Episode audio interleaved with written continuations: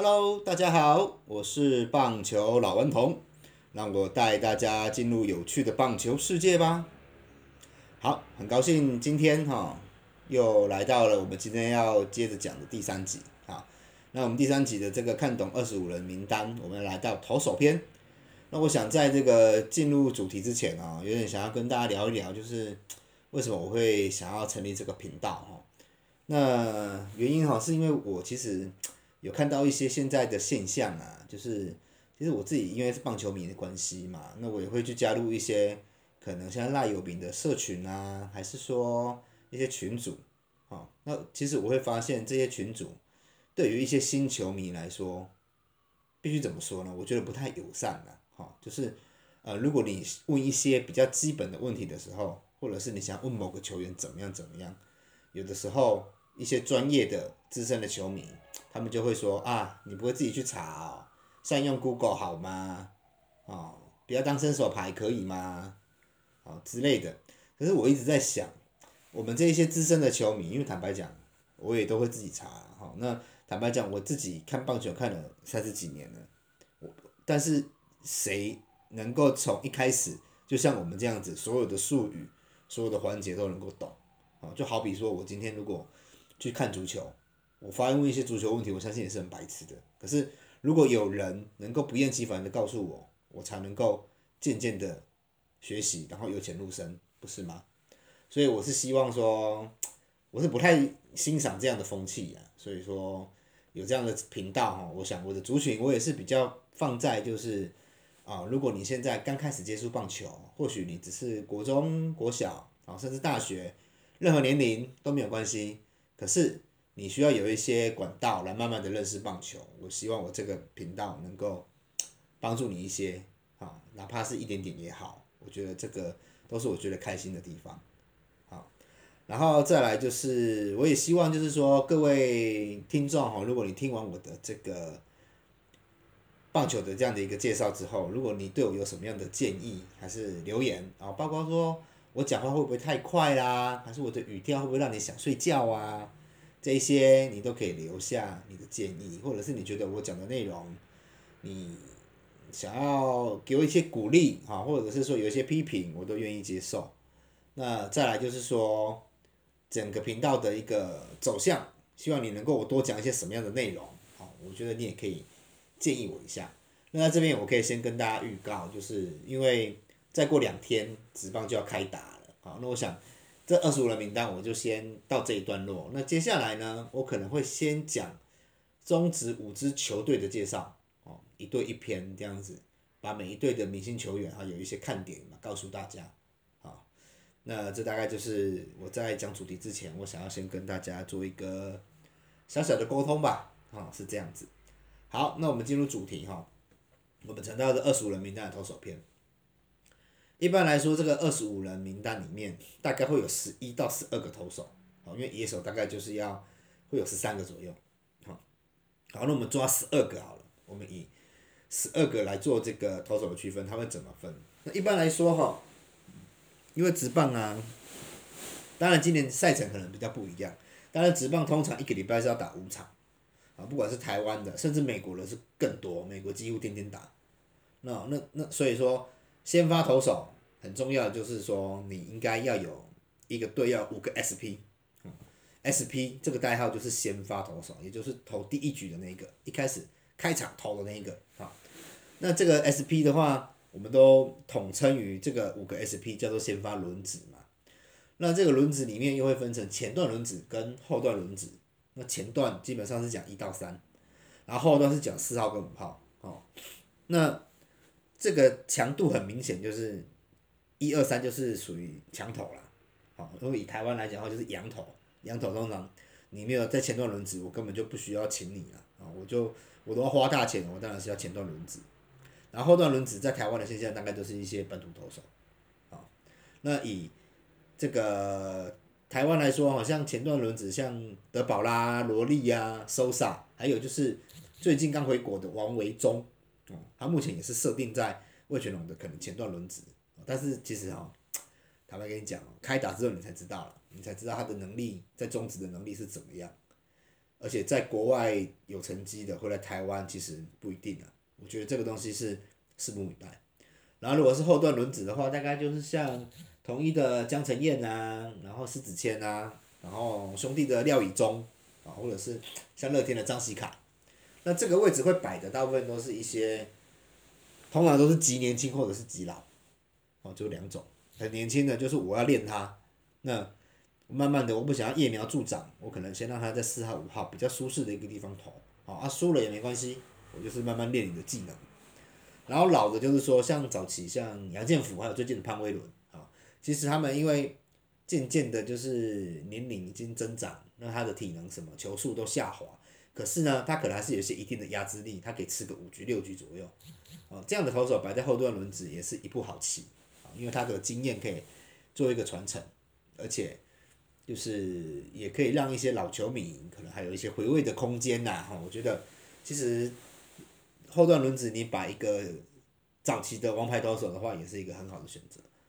好，那这个就是先发部分。那先发部分基本上有一个名词叫做优质先发。那这个优质先发的意思就是你如果投六局啊，然后你的失分在两分以内。啊，那就算是一个优质先发投手，啊，诶，我记得好像两分还是三分啊，没关系，这个你们可以稍微去再去 Google 一下哈。好，然后再来的话就是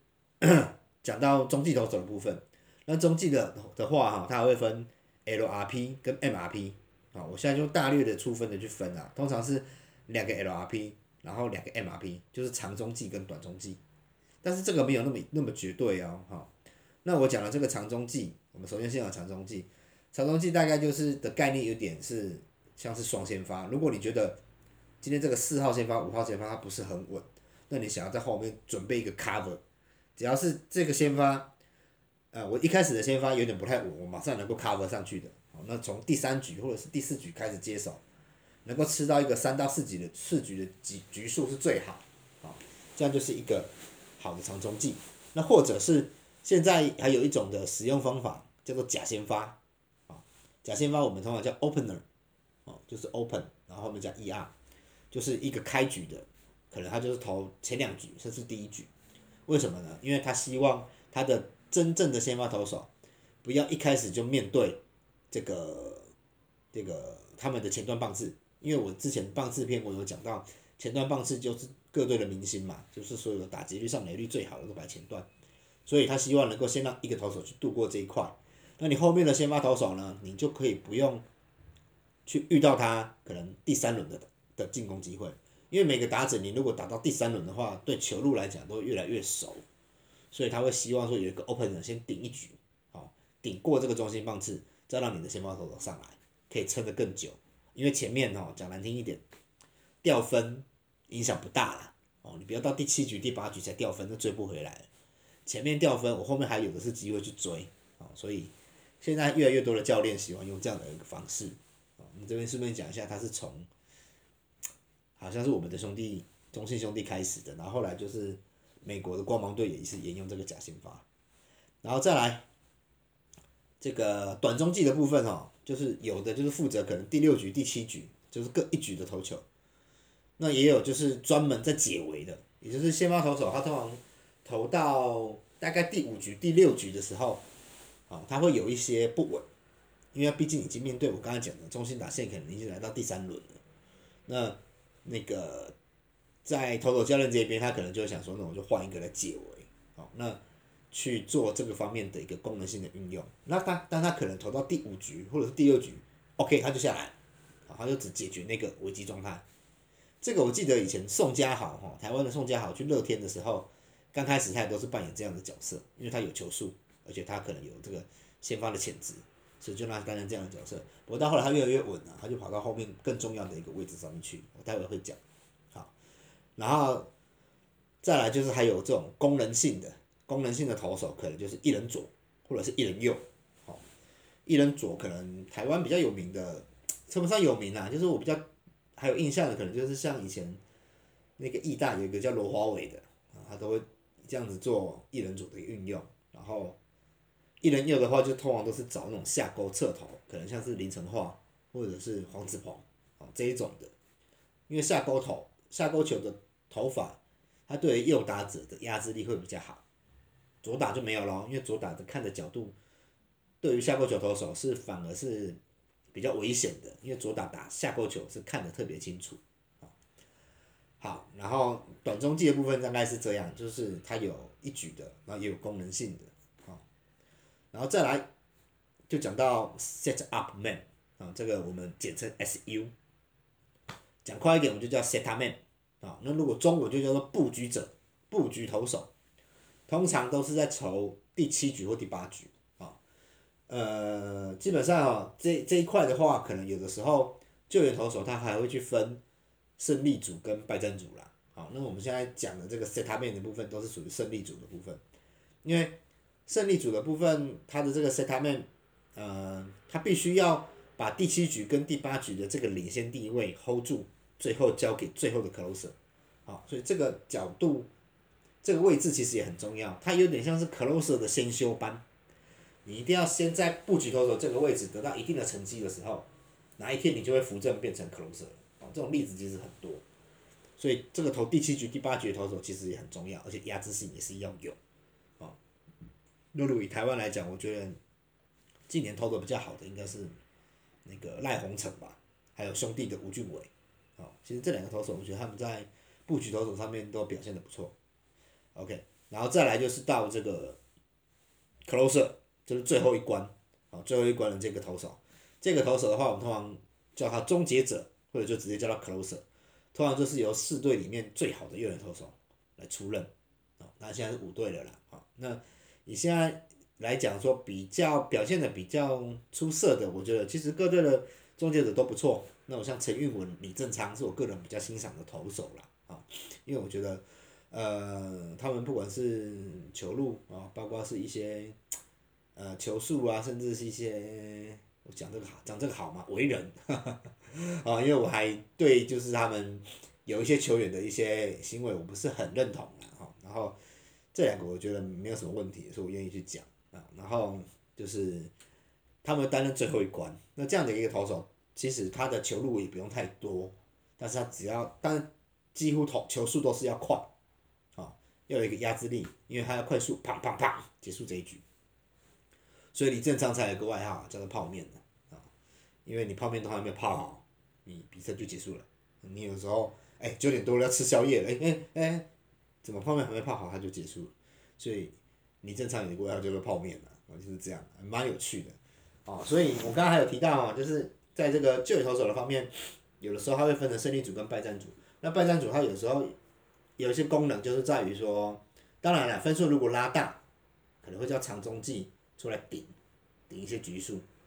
也有人说这个叫做败战处理投手，还是看白天啊，啊败战处理，然后再来就是，呃有一些是落后，你可能落后个两三分，你有机会，但是你又没把握，哦，但是你用了胜利组的投手，他可能你你用掉了，明天他就累了，他就不能上了，这个时候你可能就会想要用败战组的投手，啊就是可能有一点压制力，但是又不是我最好的那一种的，把它摆上来，看有没有机会反败为胜。就是像这样的一个方式，所以说讲到这个投手的部分，它的一个使用方法哦，先发投手的部分呢，大部分就是以美国来说，他都投一休四啊，但是因为台湾比赛没有那么多，基本上都是一个礼拜一次，可能投一休五或者是休六，这样子就可以去使用。那至于救援投手的话，当然也有很多中继投手，他是属于天天系列的啦，每天上啊，但是嗯。不是很好啦，这样子其实有时候人家说，啊，什么某某某投手教练又有新玩具可以玩了，就是在讲这个牛棚啦，啊，因为我天天都可以玩它，天天进啊，天天上啊什么的，所以一般的 RP 来讲是比较好的使用方法是连两天了，啊，最多就连两天，第三天一定要休息，至少要再休息一天才能够再上场，好，不然的话一天投一休一这样子是比较好啦，啊，那 closer 的话，closer 的使用方法就是要更谨慎。因为它毕竟是你最重要的投手，通常是在有领先的时候，closer 才会出来。除非你这个礼拜你几乎都用不到，要么输掉，要么赢很多，那你可能最后局还是会让它出来，就是热热手感。不然 closer 是一定要用在刀口上的。OK，好，那么我今天的这个投手篇哈，我就大概讲到这边。那如果你喜欢我的这个 p o c k e t 的话，也请你给我一个五颗星评论，让我知道，然后也能够就是给我一些建议，啊，可以留在这个上面做一个留言，让我知道，让我能够有这个动力再继续做下去。好，我是老顽童，让我带你进入有趣的棒球世界吧，我们下次见，拜拜。